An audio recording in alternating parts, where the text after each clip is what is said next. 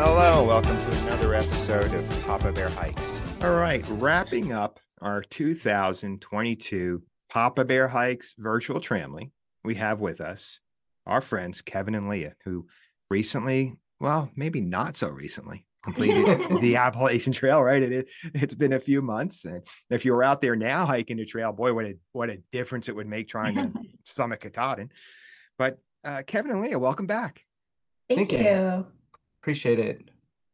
Now, the last video I watched, which, by the way, you guys did a great job. I want to say this, that all of our Tramly members just did a great job of documenting your, your hikes this year, and you guys included did just a fantastic job. Thank you so much for sharing all that with us. Thank you. Now, the last video I watched was day one eighty-six, and I don't want to go into all the videos because I don't want to spoil it. Hopefully people listen to this and they watch your videos. Okay, everybody? Go and watch Kevin and Leah's videos on YouTube. Okay. Uh, what we want to do is talk about your experience on the trail uh, in a summary. But if you really want to, I mean, again, you guys in the videos get it across that what your experience out there uh, while you're out there. That's what's so cool about the YouTube videos. Check out the channel. First of all, congratulations on completing the trail. Thank you. Thank you very much. Now let's start with this. Now that you're back home, you're rested. Um, I'm guessing at this point, what you have from the trail are a lot of really great memories. Kevin, we'll start with you on this one. Um, yeah, we're back home. Um, we're dealing with the snow like you are as well up in Minnesota, um, and all of the sicknesses. Sounding a little congested right now. But uh, yeah, the, the trail definitely provided with a, a lot of great memories, a lot of meeting great people and uh, lifelong friends, you know, after the trail. And how about you at this point, Leah? How are you feeling? I mean, you know, you're feeling healthy, you're, you know, fighting off the usual winter, you know, this bug or that bug getting at you, but otherwise, how you yeah. feeling? We've both been a little bit under the weather, but um, yeah, everything's been going good. Today's like our three month anniversary from our summit. So missing the trail, definitely. I wouldn't want to hike it in this weather, but definitely missing the trail. As as a fellow hiker, you know, sometimes you're out there and, you know, if we're all going to be honest about spending any long, long periods of time backpacking, there are going to be those moments that, let's just say, aren't as good or memorable as others. I'll be blunt about it because I don't try to sugarcoat everything when I'm backpacking. They just downright suck. Okay.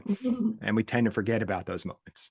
Yeah. Um, And I know my my own experience. I hike a trail. I did the Tahoe Rim Trail. I did a portion of that this year. And I got home and immediately said, I've got to go back and hike it. I, I had such a good time. And those bad memories seem to just kind of disappear. You know, that those days maybe when you weren't feeling so great or your foot was hurting. But for you guys and your trek on the Appalachian Trail, what was that big challenge for you guys? Did you ever have that moment where maybe you ask yourself, what am I doing out here? I could be home in a warm bed. I could be out of the rain. I could be eating a nice hot meal served to me. Yeah, I think definitely everybody who does a thru hike has that moment where they're kind of just like, why am I here? Like it's raining or, you know, you just don't feel well and you have a big day you have to do and you just kind of don't want to do it. But I think that everybody kind of gets over that. And you're right that Um, you do kind of forget about those bad days and you kind of just remember all of the good times. So I think definitely every single person goes through that. I would agree. I think that um, like we at the beginning, you know, we had a lot of like tough cold nights. Mm-hmm. Um, you know, going over Max Patch was like a, a blizzard kind of day. Uh, but like it didn't suck and it's in like we embraced it and uh, it just made for like a really beautiful day. But then you go to the times where um, like in the middle of the summer and it, you're just sweating and you're sweating and you, you take your clothes off and you're in the tent and you wake up the next day and you got to put all of the sweaty clothes back on because it was so humid. It didn't dry. So I think that there was nothing to really look look forward to on those days, you know, like in there was no beauty in sweaty, wet clothes. I know I, I have all these little mind games I play in those situations. And, you know, like, oh, I'm only a couple days from going into town and getting these dirty clothes cleaned up and dried. I yeah. won't, I won't remind myself that, you know, the next day I'm going to be back repeating all of that, of course, but you know, you know, or I'm going to get a nice hot meal. Did either of you experience that where you kind of had to figure it out that, okay, mentally I've got to get myself through this? Yeah, yeah, definitely. I think we both did more than once, I would say, but yeah. But it's, it's like, um, you brought up a couple times, uh, Leah brought up that, you know, it's hard to do something every day repeatedly, and like you enjoy it, but eventually you get, there's too much of it. So you got to like play the mental games with yourself in order to get past, you know, like everybody loves a Big Mac, but you can't eat a Big Mac every day your rest of your life. You know what I mean? Well, maybe.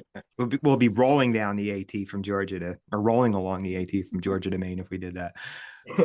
I hear that from a, a lot of through hikers, almost every through hiker. It's just like the old embrace the suck element, or, you know, remind yourself why you're, why you're out there, because like you said, it, it's a, it's a routine.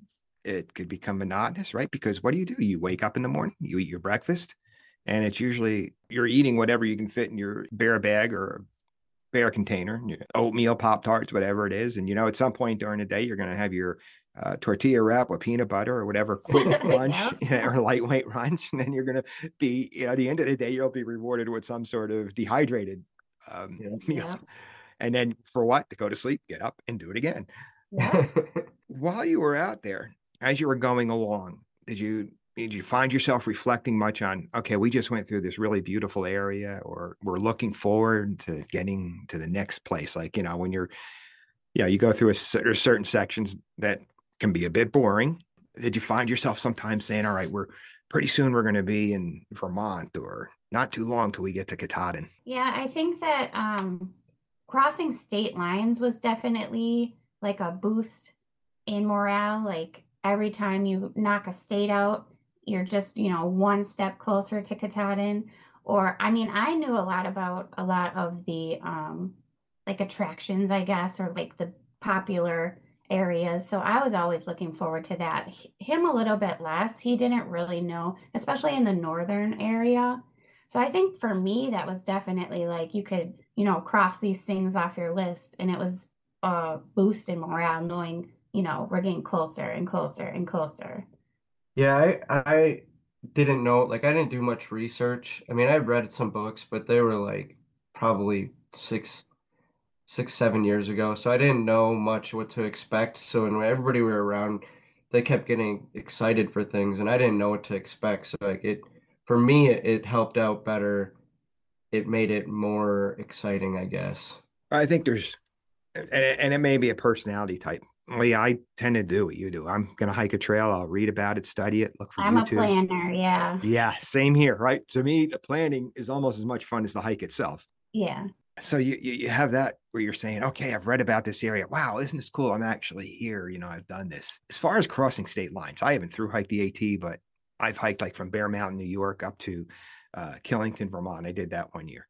Mm-hmm. And you kind of get a charge when you yep. see that, you know, Connecticut, New York border sign or Connecticut, Massachusetts sign, right? I mean, you kind of feel kind of, you know, a little bit of an achievement. And yeah. and in your case, what you guys are doing is like, yeah, we're one state closer to getting there. Mm-hmm. Those and the uh, the mile markers, like whenever we would cross mm-hmm. like one hundred miles or, you know, because they, they're always marked with rocks or sticks or something. Like somebody always makes a marker like, you know, twelve hundred miles or whatever. Like every time we would cross those, those would be a boost as well. Looking back, do you have any trail towns that stick in, in mind? I mean, because I know you got, you know, everybody that you get off, you stay at hostels, hotels. Any off-trail experiences you could share with us that are, are worth sharing? Um, I'd say I like Dunncannon. Is that yeah, what it was Dun- called with the Doyle Hotel? Yeah. I like that one. Um, They're under Harper's Ferry as well was a good one. Yeah. And we also took a break um, and got off and went to New York City as well. So that was part of our trail journey too, which was super fun. I would recommend if anybody does do the, the, the hike that to spend more time in Harper's Ferry. There's a lot of history in Harper's Ferry, and we were kind of in and out of there really quick. just due to scheduling. You know, we talk a lot about the trail itself and it, the experience, the backpacking experience. But I think sometimes people fail to look at a bigger picture here, if you will, that there are so many off-trail experiences to take advantage of. You mentioned Harper's Ferry. People have taken a couple of days off to go into Washington, D C I, I really love it when I hear people say, yeah, I went into New York and visited New York. Because for some people, that might be the only opportunity you have to do that. That might be the one time you have that you're that close to a place like New York City to go in and visit. So I right. love hearing that. I'd also say Helen too. That was like our first, oh, yeah. our first town that we kind of, you know, got off trail and went into yeah. town. So yeah, and that was the cutest little town. And we met a lot of really um, cool locals there as well. Yeah, our first, um, our first hitchhike picker-upper person, trail angel, um, was um, Haley. Haley from, from the Slice. She owns the pizza place at Slice, and uh, we were just walking back. We got off the trail because there was a big snowstorm coming, and um, we were just walking down the road, and she just pulled over and was like, I'll give you guys a ride into town, and your first meals pizza, on, yeah. on me and all that. Wow. It was really nice. Yeah. And that was like our first, uh, well, actually like our second trail angel, uh, but our first. Our hitch- first hitchhike, yes, yeah. Which is something I was super nervous about doing. So, I mean, she kind of eased my fears a little bit. And it helped that it was another female. Yeah, and, and helped me not be so worried for the rest of the trail when we actually did have to get rides again, so. Hitchhiking is a lot of fun. And I think it's more, in yeah, my book, I have a whole chapter done, dedicated. So. yeah. yeah, I I hitchhiked from Johnson, Vermont, all the way down to Killington in a day. Um, I had a small section left to finish up the Long Trail. And I said, you know what, I could probably hitchhike into Burlington, take the bus down to Rutland or whatever. But now nah, I'm going to hitchhike all the way down. And I'm going to pick the way I'm going to get there. Yeah, it's it's fun. And I think it's, but my experience now having hiked out west this past summer, it's definitely, I mean, I would, I would, I, I kind of was under the impression maybe it would have been people are more laid back out west, but no, definitely along the AT and like the Long Trail, the trails that go up the Northeast, people just uh, seem to be much more willing to stop and help hikers. Yeah, I think it's because they, it's more of like a community when you're like around the AT, like they know about the hikers and they know that, you know, giving us a ride would be like it to just make our day, you know. So I think that the the community around the AT, like in all the little towns and everything, is like something I wasn't expecting. Like I think that's why I was so nervous to hitchhike, is because that's not normal. But she had said, yeah, she had said that, you know, she picks up hikers all the time, and you know what I mean. So I think the community over there is just like, well, a little different because they know what the hikers are needing. Yeah, you, you say you know, it's just not normal. Funny story, and again, this is in my book. Sounds like I'm shamelessly, you know, trying to sell my book here, but I, these, listening to the two of you bring back great memories for me. Uh, my oldest son, we were in Vermont and then up in the northern part of Vermont. Because I had started, I, I started out southbound hiking it, and we got to a road crossing, and he said, you know, Dad, you know, before we headed down to the road, he said, Dad, you really want to go into town? That's another five or six miles. We've already hiked eleven or twelve, probably closer to fourteen by the time we get there. I said, we're not walking into town. uh, we're going to we're going to hitchhike. He looked at me like, what, what do you what do you mean? You know, somebody's going to stop and give us a ride. I said, yeah. So we get there. And I said, okay, you get out there and put your thumb out. You're younger and better looking than me. You get out there. Second car pulled over, and he looked at me like, you know, what just happened here? Somebody just actually stopped and are going to give us a ride? It definitely helps restore your faith in humanity. There's a lot of there, yeah, there's a lot, lot of nice people, people out there. there. Yeah, and that's a conversation that is um, very common when I talk to people who have done any kind of multi-week type of hikes. Is, and, and I experienced this myself, is that you really finish with a restored faith maybe in humanity, that there are so many good people out there, so many people that are willing to help strangers. Yeah. And like when you get trail magic and stuff, like, I mean, one time we came across a guy, his name's Rooster. That was his trail name. Um, he had just had his truck parked out there, and it was a snowstorm, and he was letting hikers like sit in his truck, get warm, like with hot chocolate. We were in the middle of nowhere, and he thought, you know, to come out there and help people out. So it's just like he said, it really restores your faith in humanity. And how cool is it when you get to a trailhead after hiking all day. You know, you're maybe got that last push to get to where you're going to camp, and there's a cooler filled with cold drinks. Yeah. It's amazing that some stranger left there for you. Yeah, it's awesome. I always feel like it. It's at. It's always on like the most uh, opportune time. Like you, you needed it. Like it's like it. It just. It really means the world that to like Trail Angel, like, um, like Yukon Rasputin. Mm-hmm. Like he like hiked a mile in. Like from like a parking lot, so that way he could surprise people. Like he had just camped out overnight and people were coming up in the morning, and he had like hot dogs and everything else grilling, drinks, coolers yeah. full of beer, and like, man, like you like you just came down this this mountain, and it's all like you were just slipping in the like the snow and mud like for the last like couple hours, and then you run into him, and it's like just like a just, super huge boost. Yeah, it just makes your day. Like it's just like it's so nice, exciting, and it's just hot dogs and beer. You he had know? Like you a little so... snowman. Yeah. Pointing over to the trail magic. Like it was it was cool. Yeah. I had an experience in Massachusetts in two thousand nineteen. Somebody had brought, I can't remember exactly where it was. It was near a road crossing. There was a dirt road that went up to this area. There was a picnic bench there. But somebody had set up like three or four water coolers. And somebody must have been going back and forth, because this is like four thirty in the afternoon, and there was still a lot of ice and water in there on a really hot day. And I thought, wow, you know, how kind is that of somebody to, and considerate? Is that right? There's a lot of hikers going through here. Let me, instead of them having to hike to the spring, let me have, give them some cold water. Right. Right. Yeah. Yeah. And too, in those areas, the areas that don't have like a lot of water, like in uh, Pennsylvania and stuff, when it's kind of the drier season. Like everybody that puts out, you know, all those gallon jugs of water, like that really, really helps. And that's something I noticed out on the Tahoe Rim Trail this year, is that when you got to trailheads, there's a couple of very dry areas, and people will leave out bottles of water for the mm-hmm. hikers. It's great. We were talking about trail towns. I always have to ask this because I love Vermont so much. Where did you stay in Vermont? I'm always curious because, like I said, there's places there I've stayed at a few times. Did you stay at, well, did you stay at the Yellow Deli or uh, somewhere else when you went through Rutland or went Killington? Um, that would be. We didn't stay at the Yellow Deli. We ate at the Yellow Deli, but we ended up staying in a hotel. Yeah, we, had, we, were, we had a pretty big group then when we went through there.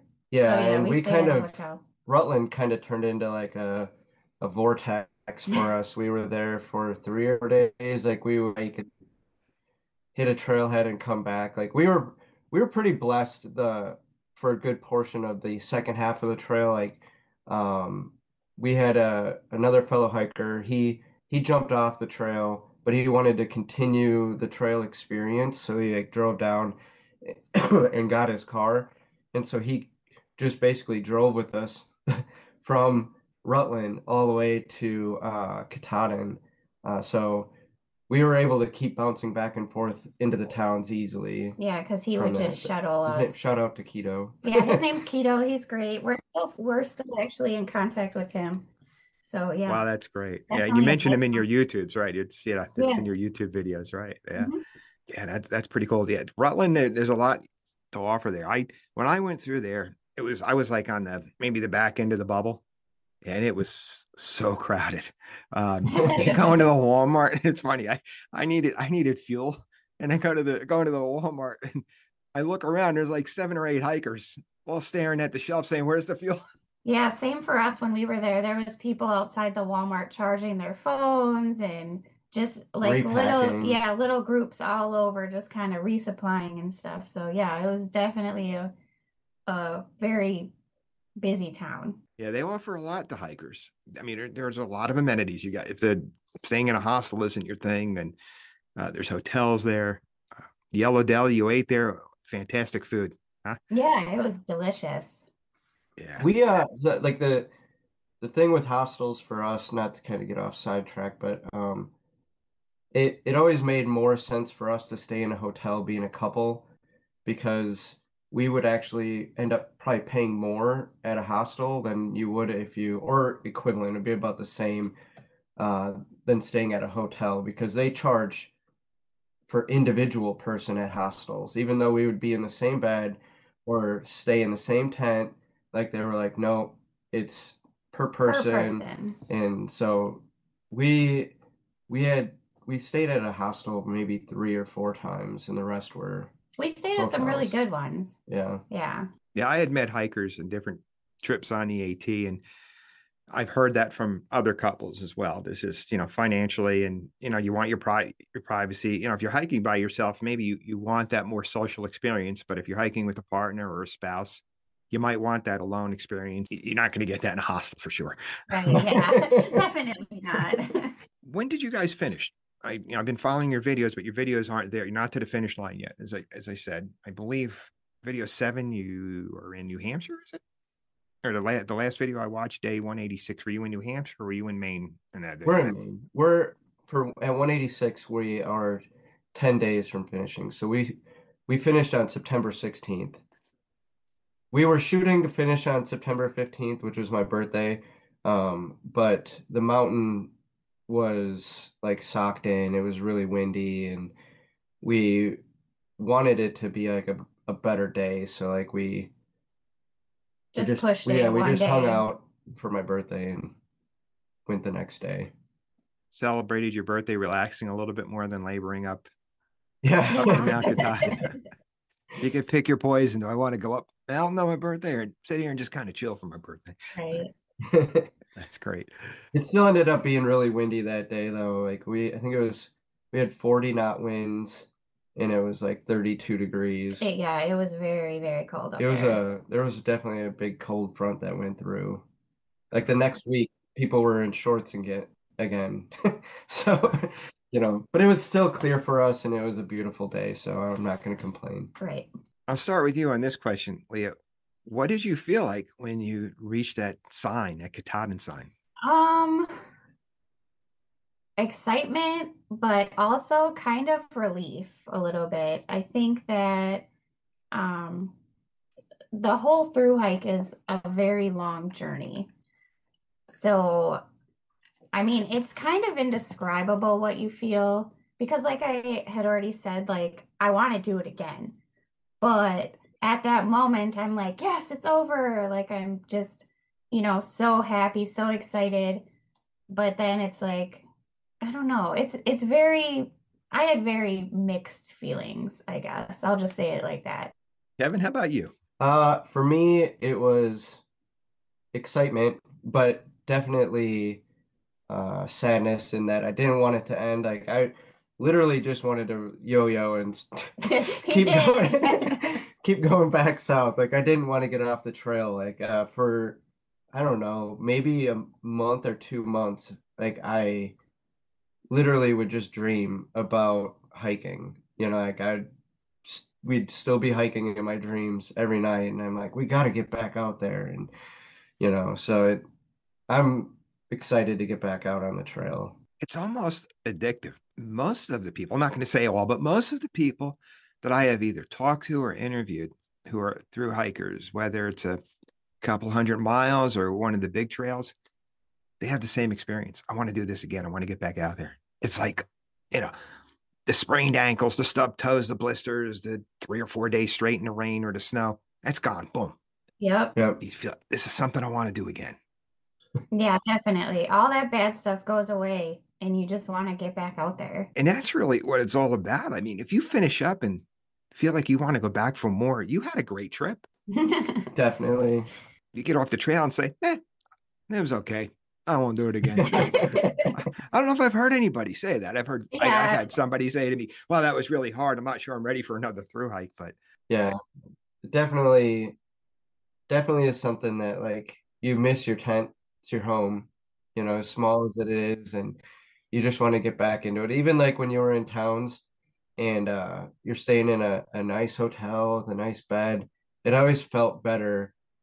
The, the first day back out on trail and getting into your tent and setting everything up. It just. Cause it's your home. Yeah.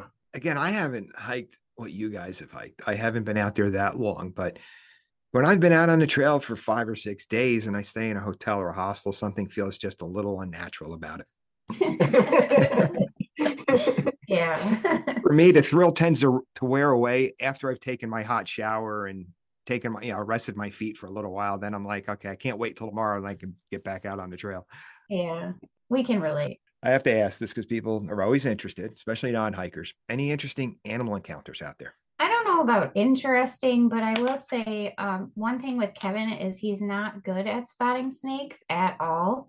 And so several times we'll be walking, and most of the time he's in front of me because he goes a little bit faster, and I'll be behind him and I'll see the snake.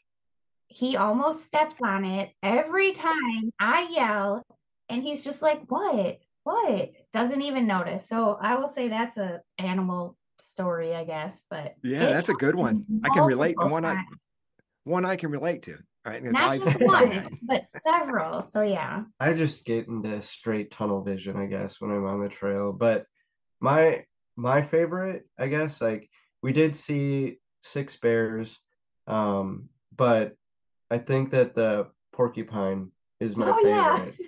Like. Like they have no care whatsoever about you. Like I like we seen him coming down uh the side of the hill, and then he just gets on the trail, and you know he he's like just waddling four around feet in front of yeah, us. Like, like doesn't even care. And then he's like, "Oh, here's my turn." Turned off the trail and just kept on going. Like just completely disregarded that there's two massive humans behind him. He just care. Yeah. Yeah, I, I'm like you, Kevin. I've had more than one occasion. Uh, I'm hiking with somebody, and uh, a story that comes to mind, I got two of them. One of this, we were on a bushwhack, and a guy hiking with me grabbed my shoulder. I almost stepped on a black snake. They're they're not venomous, but they're a bit intimidating when you see them. They're they're long yeah. and could be a bit scary looking. And then hiking up the Camel's Hump, I was reaching up and thought it was just a branch, and then that branch slithered away, and I jumped. Oh, no. I was like, "Wow, what the heck!" And it was just a little garter snake, snake, but that little snake scared the heck out of me. Still, yeah, I, I'm not a fan of snakes. So, now, moving on to gear, do you guys have any major gear failures to, to report on? I think the only thing that actually failed for us was our sleeping pads. Mm, yeah. uh, we had first, I think mine got a hole in it first, and we tried to patch it. And that was only good for maybe a day or two. And Which then, was the Nemo's. Yeah. And then his got a hole in it. So, I mean, we had our backup, um, the Nemo switchbacks. So we used those. I mean, they're not the most comfortable things in the world, but they'll definitely help rather than sleeping on the ground when it's cold. But um, yeah, I think that's our only real gear failure. We ended up just getting uh, new ones. At the Big Agnes. The N O C. Is that where yeah. we got new ones? Yeah. And, and we don't even, lasted, so. We're not even sure what was causing them to get a hole in it, because we always stayed in our tent. I think it was like a friction, like a, so like a, a, just a wearing away. And we had run into another hiker, a Sobo, that he, he had worked at R E I, and he was like, yeah, everybody comes in with these ones. And he had recommended the Big Agnes as well, but coincidentally enough, that was the only one that was available at yeah, the N O C, but it was really durable and it wasn't loud and crinkly, and so it worked out well. Yeah, I've used a number of uh, air mattresses, and I've had a great experience with Big Agnes. Just a little quick side note to that. I had one that started leaking after five years. Oh, I wow. contacted them, and they said, send it to us. We'll see if we could fix it. Oh, They nice. got back to me almost immediately, said, unfortunately, we can't find the leak. It's leaking. But what we will do for you is we'll send you a new one. Oh, that's that was awesome. Five years later. That's like kind of what happened with like the Nemo's. Like I couldn't find um, the hole at all. Like a, we, using yeah, all we of the, the techniques, technique, and all I, I literally filled it up in the bathtub with water, and you know, finally just kind of pushing on it. You could just see it seep out. It wasn't. There was no hole. That's why I was like, I think it was just friction. And we didn't even have that much time on it, maybe one hundred miles. Like they were brand new ish before we started the trail. But I would say other than that, um, our GoPros, oh, our yeah. GoPros um, are a big, we're, they were a big headache, but it, it's because like they have, the, we had the older batteries. Now they have these Enduro batteries.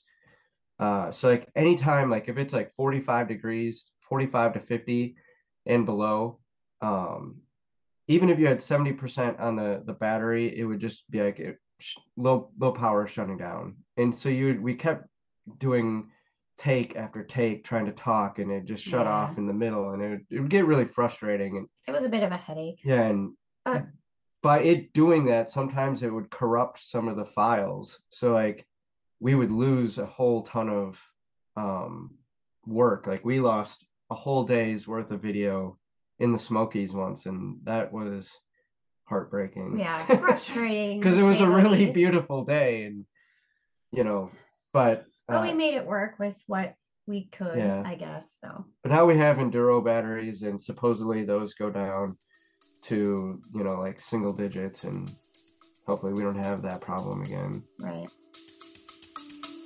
We'll be back after a quick break. You ever think about what might be in the water you're drinking every time you fill up your water bottles while you're in the outdoors? I try not to, and I really don't, because I use Sawyer water filters. Sawyer filter technology, because of their high standards, every filter is individually tested three times through their process. I've been using their permethrin product for years now to protect me from, well, quite frankly, ticks, and the picaridin to keep the flies at bay. Don't let bad water, insects, or a tick bite cut your trip short or even ruin it. Use Sawyer products. Go to your local outdoor retailer and ask for Sawyer products, whether it's a water filter, insect repellent, they're likely to have it. You can also go to Sawyer's website and read more about these incredible, high-quality products that they offer those of us who enjoy the outdoors. And then I think the last, the last thing for gear is um, our water bottle or whatever. We got holes in them a couple times. The uh, Katahdin, Katahdin or yeah. whatever water filter. Yeah. I've heard people complain about that. Yeah. I think we had to replace two bags. He had his at um what's the notch? No, Mahoosuc Notch. Yeah, Mahoosuc Notch. He had scraped his on a rock. So I mean that's kind of his fault, but mine, I don't know where it came from. Yeah, I've heard people talk about having that issue with this Katahdin, and it's a, it's a it's a great concept. Mm-hmm. Yeah, it's a great filter. It works really, really well, except for, you know, that one issue. And it's not like it wasn't usable. Still, we still were able to use it until we got to town. Yeah, so she started off with with the Sawyer, the Sawyer, and I didn't. And I ended up not liking that as much as I thought. I could fill up all my bottles in Way the time that faster. she. She was done filling up her first one. That's how much faster the Katahdin one yeah. is. What I like about it is that I watched somebody that I, I was seeing on and off as I hiked this summer. It get to a stream and just fill up the bottle and and drink from it. There was no having to squeeze and, you know, right. get both of his water filters. And on the AT, and there's areas where there's a lot of water sources. Yeah. Right. So, you, right, so you can spend your day not having to give up maybe a half hour to filter your water. Yeah. Now, was there any gear you changed out just because you felt like it wasn't working for you or you wanted to get something better? Um, I think just besides the sleeping pads and uh, switching from my Sawyer, not really. I did uh, try a new piece of gear on trail. Um, I had seen that a lot of people had an air pump that they would hook up to their pad, and you know, and it would just pump right up. And I thought, because I would normally do the inside chores and he would do the outside chores, so I would pump up both of our sleeping pads. So I thought, oh, this little air, you know, thing is going to be a lot quicker. And but I would always forget to charge it when we were in town, so basically it just became something that was in my bag that I wasn't even using. So I ended up sending it home. But I don't know, other than that, I mean, I tried changing out my clothes. Yeah, we changed. I went back to my regular clothes. Like I went to those zip pants, you know, where you can just zip the uh, the legs off at the knee. Um, but which worked I, for some people. Yeah, but I, I felt like my uh, like Adidas basketball shorts were just like more free flowing on my legs mm-hmm. and not as tight. So and I, like I I switched because it was during the uh humid, hot, sweaty days, and my shorts were just constantly retaining all of the sweat. And I was like, well, maybe if I get like a lighter um material like the Columbia, you know, pants, that it'll work. And it didn't work with that either, and so I ended up just going back to my other clothes. I've had that same problem. And a waistband with me, that waistband never got dry. Yep. Yeah. It's so frustrating in the morning. Yeah. Yep. Yeah. I mean, yeah, because you get up north, even in August, that's that's that'll wake you up real quick when you put on those wet pants. Now, you mentioned a GoPro. You had some issues early on with that. Yeah. And of course, you know, Murphy's Law, it's never going to be the footage you took on that day when it was cloudy and the Smokies and you couldn't see much past your maybe twenty feet or whatever. It happens on a on a nice day. Yep. But other than that, what were some of the challenges, or, you know, how did you go about all your videoing? Because that can't be easy. You're, you've got the GoPros with you, and then, you know, it's not just simply, okay, we're going to upload this. You, you obviously put some time into this, did some editing with it. How was that? How did that work out for you? Um, so initially we thought we were going to just use our Surface Pro. Um, we brought our Surface Pro to the trailhead with us, and we had tried editing a video with it once, and we were like, this isn't going to work. So we immediately put the the Surface Pro back in the car, and um we just started using V M editor off of our phones, uh which is really quick. It does a lot of rendering really quick. Um we use Soundstripe for music, and I think that was probably one of like the uh linchpins to getting the, the videos done faster, because if you're not in internet area, you can't download the music. And so we never uploaded any videos that didn't have any music on it. So, like, you know, the the, the ch- most challenging part is finding the music, I think. And I think too, like when we had first started, we thought, oh, we'll just go in our tent at night and edit yep. videos, and it'll be nice and quick and easy, and, you know, we'll upload them when we get to town. Well, that was fine in the beginning when it was getting dark at, like, you know, four thirty, five o'clock, and everybody was going to bed early. But during the summer, and when we, you know, started meeting people and hiking with people, like, you kind of just want to hang out and experience the experience instead of being like, well, sorry guys, I got to go in my tent and edit videos yeah. now. So I think that that was something we weren't really thinking about when we thought, oh yeah, let's do YouTube videos, you yeah. know? Before we established a Tramly, like, we would, even when we'd go to the hotel, we could just sit in the hotel and work all day.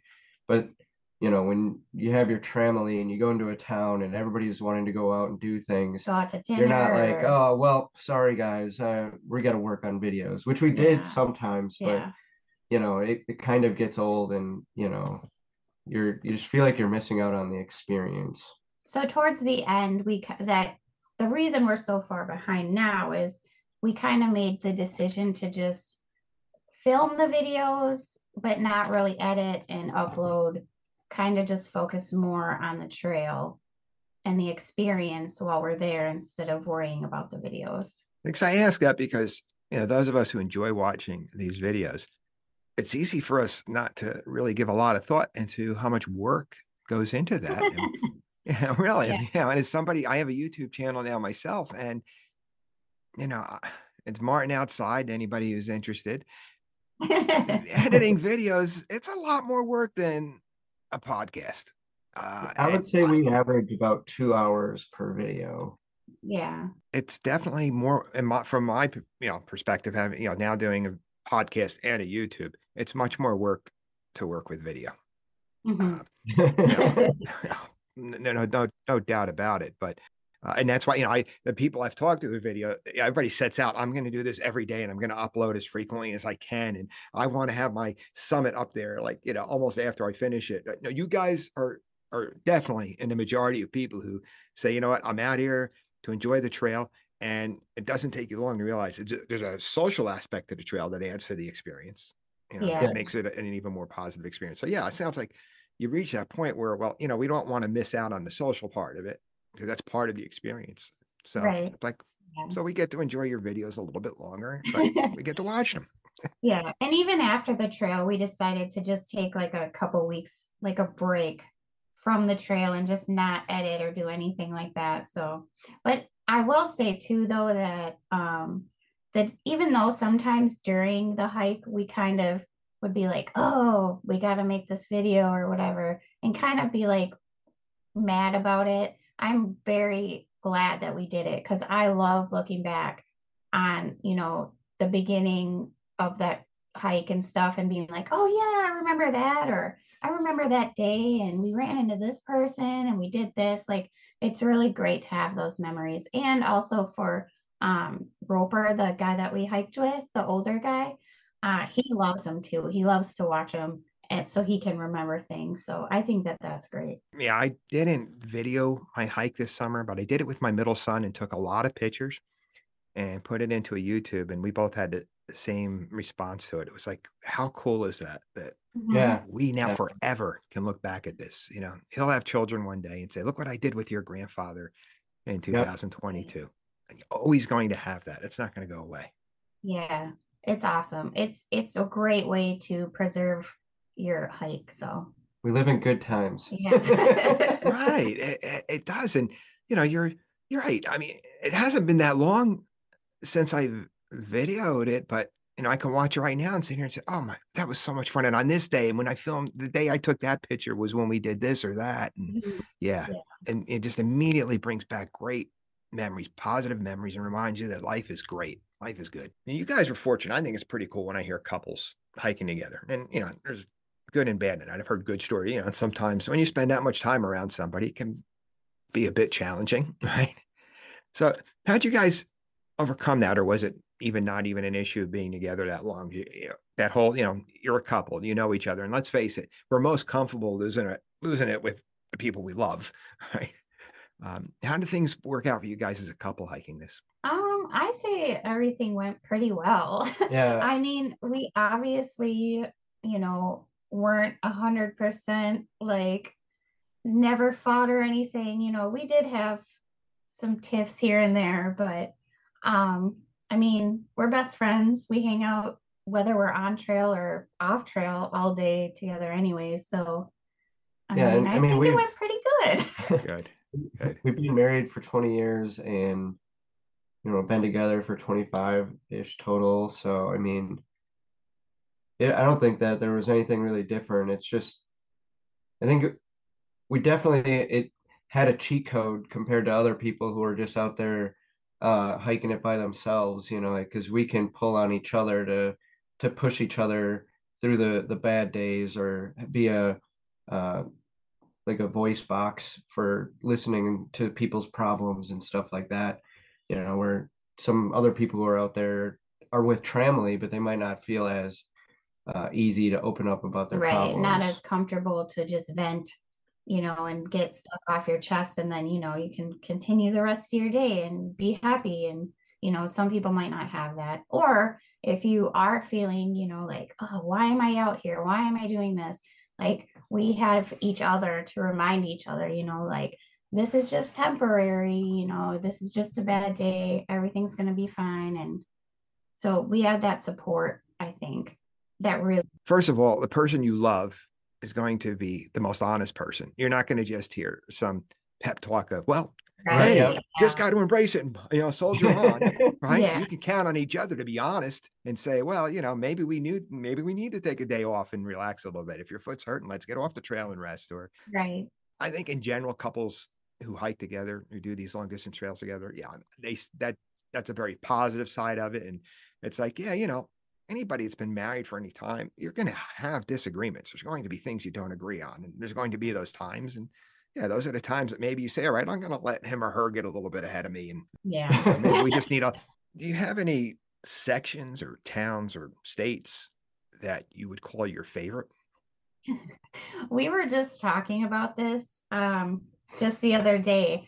And I had asked, or he had asked me, and he said, well, Maine and The, yeah, for, the Northeast is my favorite. For me, it was just a good um, refresher of why we're out there. You know, you go through uh, like Pennsylvania and New York and Connecticut, and there's just so much urbanness to that part of the trail, and you're doing a lot of um, long days with no views, and yeah, you get to get the the delis on the side of the road and stuff like that, but it just, you you feel disconnected with the trail. And as soon as you hit like Vermont and New Hampshire and Maine, it's like it all comes back to you right away, and you get the massive views and you feel rewarded throughout the day.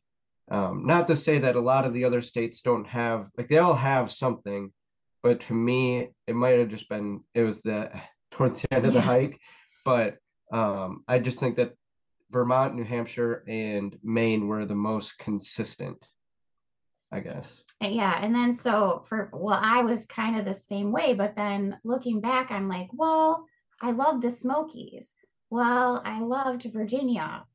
I loved New Jersey, North which Carolina, is not regions. Very popular opinion, but, and I even loved parts of Pennsylvania, like the, the fields. The, yeah, the fields and the first couple of towns when you get there, like it was beautiful. So I really couldn't pinpoint a favorite location. I think the whole thing, there's no way to pick for me.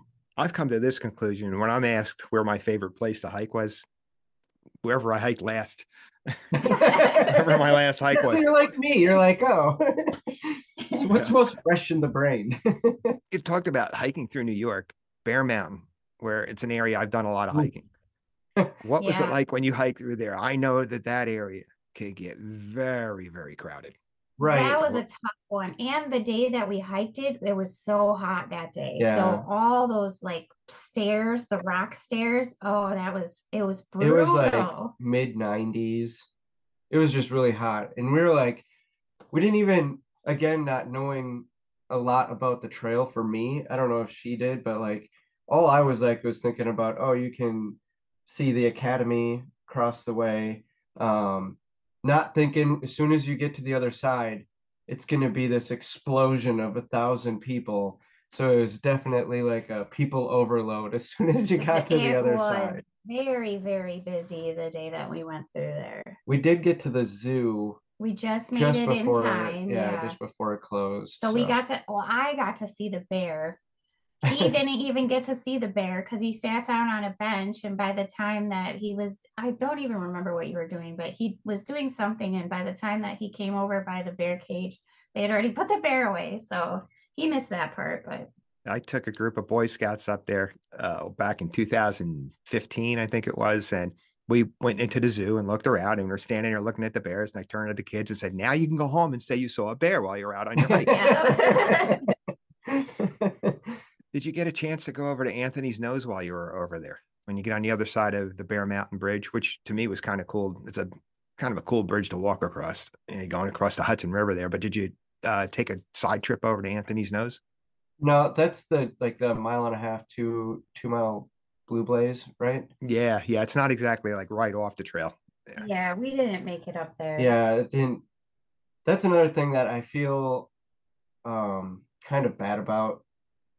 Not being able to do some things like that when it just doesn't line up with your plan. You know, like you do see other people that did it and you're like, oh, it does look super beautiful over there. But it's like when you start doing like the math for the miles that you needed to do for that day, and it's like, okay, so it's like a mile and a half, two miles to there and then back. And then for us, like we always had to like uh calculate Roper's speed, you know, like he was seventy-eight years old and we had to They'll be like, like Leah and I could have done it for sure. But factoring in him doing it, we would have been like four miles short that day. Cause like I always planned the days to what he could do physically, I guess, you know. And it's easy when you're sitting at home looking at maps to say, oh, it's only, you know, it's only a little, you know, trip off the trail to get over there. But like I said, and by the time you guys got to New York, you had a lot of miles you had already walked. So the yeah. planning starts to change a little bit when it's like, well, I'm going to hike eighteen or sixteen miles today. I'm now looking at adding another two onto that. Right. It's, yep. Yeah. You get pretty good at like fine tuning what you can do for the day. Like, I don't think that we ever miscalculated. We were like spot on for this is what we're going to be able to do. And we hit it every day. So like, that's where it was like, there was no room for error in our calculations usually for long side trails, which is unfortunate. It gives you an excuse to go back. Yeah. Right? and, and not to make you feel bad. Anthony's Nose is pretty cool. I've been fortunate. We heard about time. it. Like, yeah. We've seen pictures and stuff and yeah. I mean, expect a lot of people up there if you're there in the weekend in the summer, but if you do it, you want to try to plan it so you can have your lunch up there too. Yeah. It's, it's a lot of fun. Now, let me ask you about Roper, because you, you've brought him up a few times, and and as, as I said, I, I'm familiar with him from your YouTube. Tell us a bit about your friend Roper. Uh, so early on uh, on the trail, it was like mile one thirteen. We were like at Seiler Bald is when we first ran into him. So he was going, we were doing the, like, I don't know, it's like a point two blue blaze up to Seiler Bald to see like a three sixty uh, view. And we were on our way back down, and he was on his way up. He had his pack on, and he's like, oh, does the trail go that way? And um, I was like, yeah, there's a roundabout up there. Just hit the roundabout and come right back down and trail down there. And he's like, he, he just looked at me, and he's like, you're in me. And I was like, like, this guy's serious. This guy's serious. I was like, hey, just take your pack off right here, you know, because it was a really steep hill. And uh, go up there, see the view, come back down, and you'll be okay. And uh, so later on that night, he ended up being at the same place that we were camping at um, with a, a couple, uh, two brothers that we had known before. And they were like, oh, yeah, did you ever, did you see Roper? And we're like, who's Roper? Because we didn't introduce ourselves yet to that guy or to Roper. And um, they're like, he's a really old guy. He, he's probably confused. And we're like, oh, yep, we yeah, ran, we into, ran him. into him. But um, so he ended up rolling into camp late that night. And we got to talking and found out he was in the Navy, and I was in the Navy, and he was on submarines, and I was on submarines. And it kind of just kicked off from there. And, you know, we hiked every day together uh from then on. And you know, even, you know, kind of like spoilers, uh our last video show, like even two months after we went and seen him, like he lives four four hours away from us. And on our way back from the trail, we did like a two month driving tour across the country. And um he had a presentation, so we, you know, went up there and helped him with his presentation. And you know, did a lot of reminiscing, and Keto and Magnolia were there as well. So it was really good. Thanks to the age we live in, the age of, you know, social media and being able to communicate much more effectively, these are relationships you're probably going to have for your, the rest of your life. Yeah, definitely. We, I mean, he texts all the time, and we plan to go see him and stuff like that. So we'll definitely be in contact with him for a long time. That's great. Now, if you were going to plan this today, what would, is there anything I should say, is there anything you would do differently? I think that something I would like to try to do differently if we were going to do it again is kind of focus more on hiking our own hike instead of letting, because something that we would do, we're very friendly people, I think, and maybe people pleasers. And so when we would get with a group of people, um, we cut, you know, if, if somebody wanted to do something and it wasn't really on our list of things to do, we'd compromise a little bit and be like, okay, yeah, we'll do that. You know, we can cut the day short, or we can take a zero, even though we weren't going to, or we can do this and that. I, I kind of think that maybe hiking our own hike should have been a little bit more important to us. So that's something that I think I would change. Not to say that I would change anything about the hike that we did, um, but that's something that I would take into consideration a little bit more. I just adding to that, because like, I, I don't know if I would change much like that. I might still try to be a people pleaser. Like, because we did run into, um, you know, great people like yeah. Magnolia and Keto and five eleven.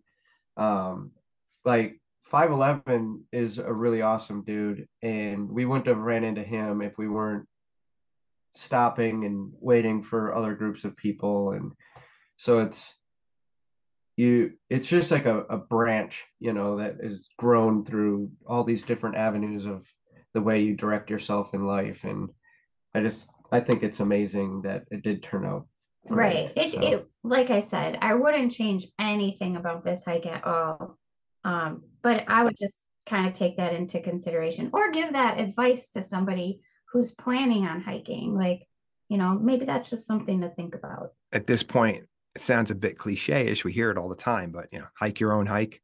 Yeah. I definitely thought that. I've heard, I heard that a lot of times, you know, before we started, and I don't think I really understood like what, like what it really meant. I was like, duh, you're going to hike your own hike. You know, what does that even mean? And, you know, I get it now. So, but like I said, I, I think that if we did, if we would have hiked our own hike, we wouldn't have met the people that we did, you know, like our compromising led to uh, lifelong friendships. Yeah, I think sometimes you have to have some flexibility when it comes to that. As I said earlier. Yeah, definitely. It's social. You know, we think of it as throwing a backpack out and hiking twenty-two hundred miles, but no, it's yeah. social. And we shouldn't deny ourselves that opportunity. Right. That's something that I don't think I really even considered before we started hiking, was how much social aspect was really like a part of it. You know, I just focused mainly on what gear I'm going to bring and what sights I want to see along the way and stuff like that. I didn't really think about all of the other things that go along with it. I felt that the first time I solo backpacked, you know, I was of the mindset, I'm going to start here and hike for two weeks, you know, just me hiking. But yeah, then you meet some people you have something in common with. And when you go into town, it's like, well, instead of doing this, yeah, I'll go have a slice of pizza with this person or have a beer right. with them. And, but, you know, and I look back at it like, no, it, that was part of the enjoyment, you know. I got to know that person and have some laughs with them, and yeah, yeah. definitely. So, what advice you mentioned about telling people, you know, hiking your own hike? Is what advice would you have to somebody who, say, came to you right now? Pretend it's me. What advice would you have if I'm considering through hiking the AT next year? Um, for me, I think I would say that um, on bad days, you gotta take a step back and just think of the bigger picture. Like if you feel like, you know, you want to quit or things aren't going like you thought or, or anything, you know, just kind of step back. Don't be so much in that moment right there when it's bad, and think about all of the, you know, the good things that you've done or that you will do. And just kind of, I mean, you got to kind of just push through. I think that's what I would say. I would say um, take everything with a grain of salt when it comes to planning or what what the next day is going to be like. What could be really hard for one person can be easy for another person. You know, there's a lot of like fear mongering or um, you got to have the lightest gear. You know, like I I carried anywhere between forty and fifty pounds the entire time, and it. As soon as the pack was on my back, it, I didn't feel the weight difference really. And it's, it was a matter of what I wanted for my creature comforts, or like what I needed to make for like the video and power banks and stuff like that, or like extra clothes, or, you know, just packing whatever you, people call packing your fears. But mm-hmm. um, I wouldn't get into your head on what other people say, but get out there and do what you feel like, you know, like do what you feel like you can do in a day. Or, you know, um, when, when it comes to like mountains that are like really hard, or like days that you feel like are going to be hard, just know that like everybody else, like there's been like a thousand other people that did it this year already as well, you know, and thousands the years before. And if they can do it, then you can do it. You know, like there was an eighty-three year old man that did it this year. Like if, if he can get out there and do it, you know, um, maybe you can do it, you know, just take it. Like Leah was saying, look at a big picture, but like take it one step at a time, you know, one mile at a time, and, and definitely stop and always appreciate everything at those sites. Um, for like a quote that five eleven, you know, would tell us, you know, like he, he I think he's sixty-three. Mm-hmm. Um, he doesn't think, he doesn't know if he'll ever do the, the AT again, but so like every time we would get to like, uh, a, an overlook, he'd be like, all right, take it in. Probably never going to see this again. And, you know, you would say, you'd just spend like a couple minutes, just like being appreciative of where you are. And I think that that helps you get to the next mm-hmm. day, you know, it helps you look at the big picture. Yeah. Great advice from both of you. And, you know, as far as back to hiking your own hike, Kevin, you're right. I mean, don't sit there and watch what other people are doing on YouTube and say, well, I got to get my pack as light as I can get it, right? It's a mistake a lot of people make. If you need a heavier sleeping pad and I, or a mattress, and I'm in that category, I'm getting it. I'm going to get a good, good, night, right. good night's sleep, right? If you need yep. those little creature comforts, you're out there a long time. You want to succeed at this. You want to get the Katahdin. So if you got to carry a little extra weight to get you there so you can get a good night's sleep or you can eat the type of food you want to eat, that, right. then do that. Don't get caught up in saying, I got to get my pack weight down to ten pounds. Don't go overboard. Don't bring the things you don't need, but don't cut out the things that are going to start to affect your enjoyment. Right. So finishing up here, guys, what do you have next? What's next on the agenda? You guys going to hit another trail? Are you going to, you know, because last time we talked, which close to a year ago, you know, you guys were, I think, just retired. Kevin had, had just retired at that time. You guys were pretty busy. It seems like you guys were going to be going into a nomadic type of lifestyle, going to be traveling. So what's next for you guys? So um, you can't really, this is a podcast, so you can't see my hat, but um, we are scheduled to start the P C T on March fifteenth. We uh we already got our permit, and so we're getting prepared for that.